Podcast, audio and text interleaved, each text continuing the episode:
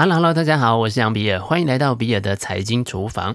我记得我先前呢跟大家分享过动能投资的时候呢，提到一个自己的困扰，就是常常创新高的股票，例如创了六十天股价新高的公司，可能不止一家。就这些不同的公司当中，我到底要选哪一家呢？或者是要选哪几家赢面会比较大？先前呢，我尝试观察过热门板块，也就是观察比较当日或者是当周涨幅比较大的这些族群，但是我觉得这个效果并不好，因为涨跌幅变化很快速，往往看不出明显的规律。而且啊，我毕竟要挑的是个股，那族群的影响是有的，但是并不明确。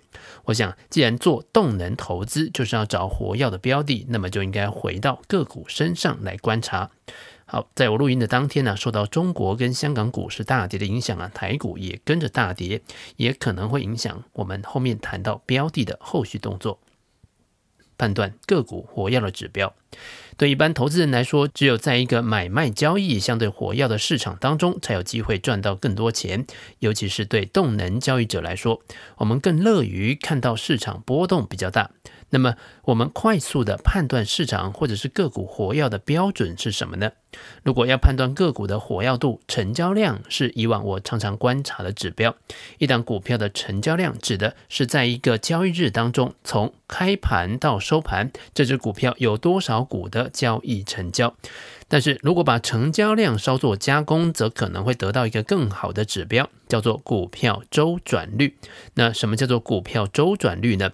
所谓的股票周转率，就是指一段时间之内，交易的总股数占上市总股数的百分比，而所谓的交易，自然是指从某一个人的手中透过买卖换到另外一个投资人的手中。一档股票当天的换手率越高，就说明有越多资金在这档股票里面活跃，所以股票的周转率又经常被称为换手率。无论是成交金额还是成交量，换手率，这个投资人都不用自己算了，因为常用的看盘软体当中都找得到。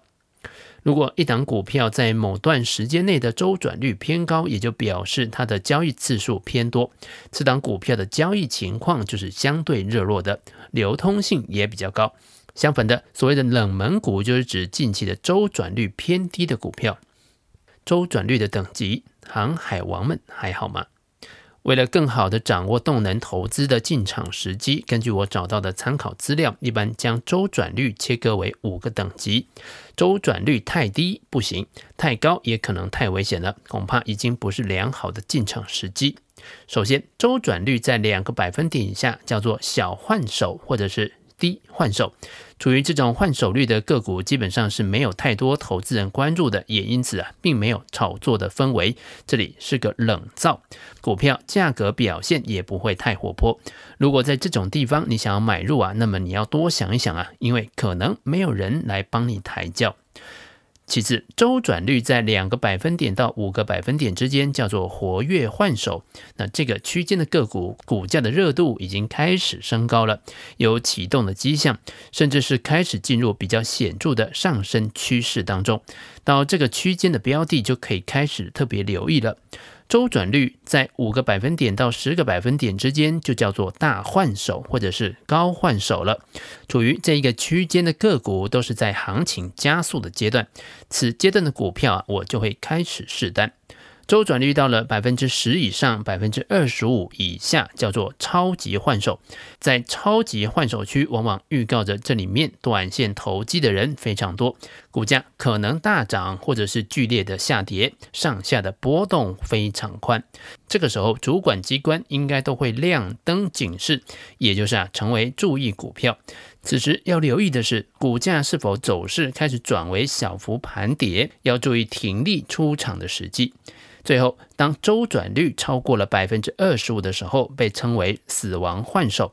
这种规模的换手率表示有大额的部位正在出清持股，但是可能有散户持续的接盘，股价已经涨到头了。而且呢，高换手的情况啊，持续的越久，将来没有行情的可能性就越大。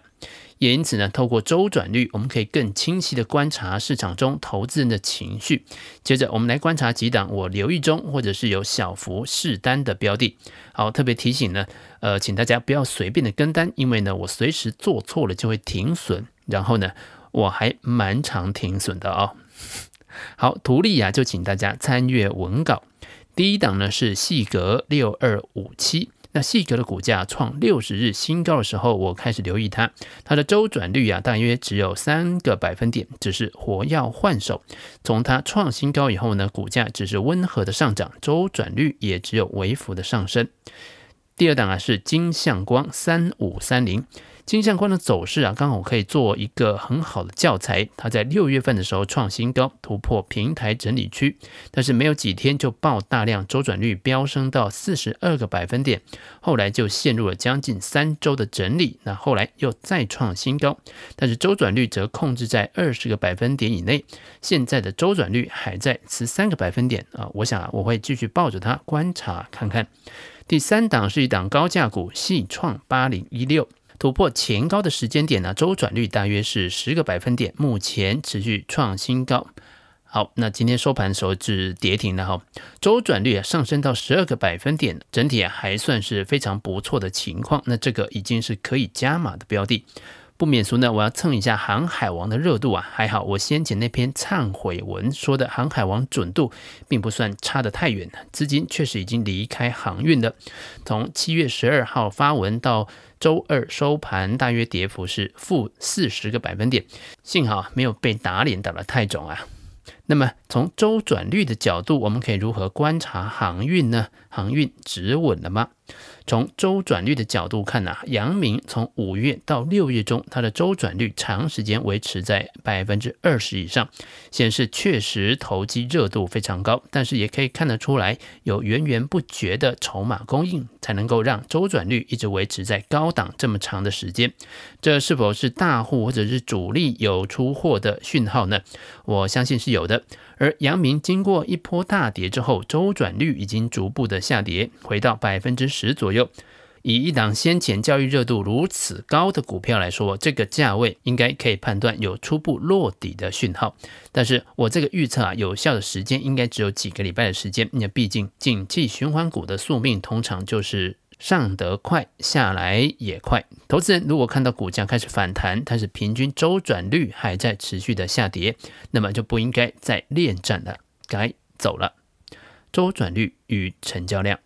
首先，在证券市场当中，一笔股票的交易之所以能够成交，一定是因为交易双方对价格存在认知分歧。卖方认为当前的价格已经很高了，要卖出；而另外一方啊，则认为当前的价格依旧是很便宜的，要买进。也就是说呢，大家对目前的价格都认为不合理。才有可能成交，而成交量啊，也就显示出大家对于价格认知的差异程度到底有多大。举例来说啊，当股票的成交量越大，也就表示有很多人选择买入，但同时也有很多人要卖出，也就表示对价格的分歧很大。相反的，如果是成交量很小的股票，就表示大家对它当前的股价并没有太多的分歧。那这也就是成交量能够反映市场情绪的基本原理。所以啊，拿我们前面说的这个二十五个百分点的死亡换手率当做个例子啊，为什么它会被称为死亡换手率？后续啊，可能就不太会再涨了呢？我们回到成交量的原理观察，成交表示对价格认知存在歧义。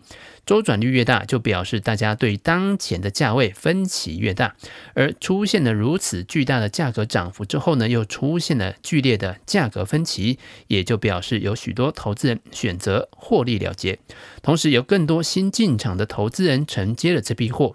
那这些新入场的投资人动用了如此大的购买力量之后呢，即便呢能够再将价格再往上推动，但是随着价格逐渐垫高，除非出现基本本面的重大转折，能够吸引更多的外部资金参与，否则随着大家对价格的认知逐渐趋于一致，成交量会逐渐下滑，而这个时候股票的涨势也将告休止，投资人也就成了最后一棒的接棒者，我特别强调跟成交量相关的指标，是因为呢，其实不管是什么价格指标，它背后的资讯都是类似的，也就是股票价格的高开低收，最高价。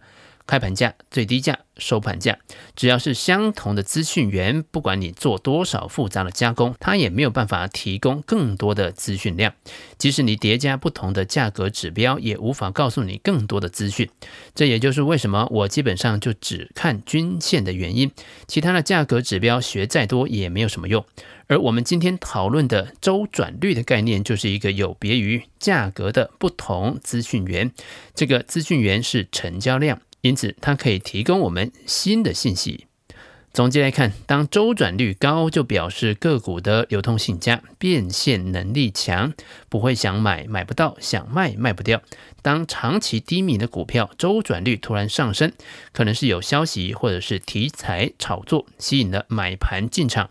那这个时候被套牢已久的散户投资人可能不耐久候提前抛出持股，而法人主力则趁机吸纳筹码。而且这个时候市场购买这档股票的意愿高，已经是一口热灶，热门的人气指标股。随着周转率持续上升，投机性质也越来越强。此时呢，风险也就不断的提高。当周转率过高的时候，为了避免被煮成海龟汤，那各位啊，海龟宝宝们呢，我们就闪远一点吧。以上就是比尔的财经厨房想要提供给你的，让我们一起轻松活好每一天。我们下次见，拜拜。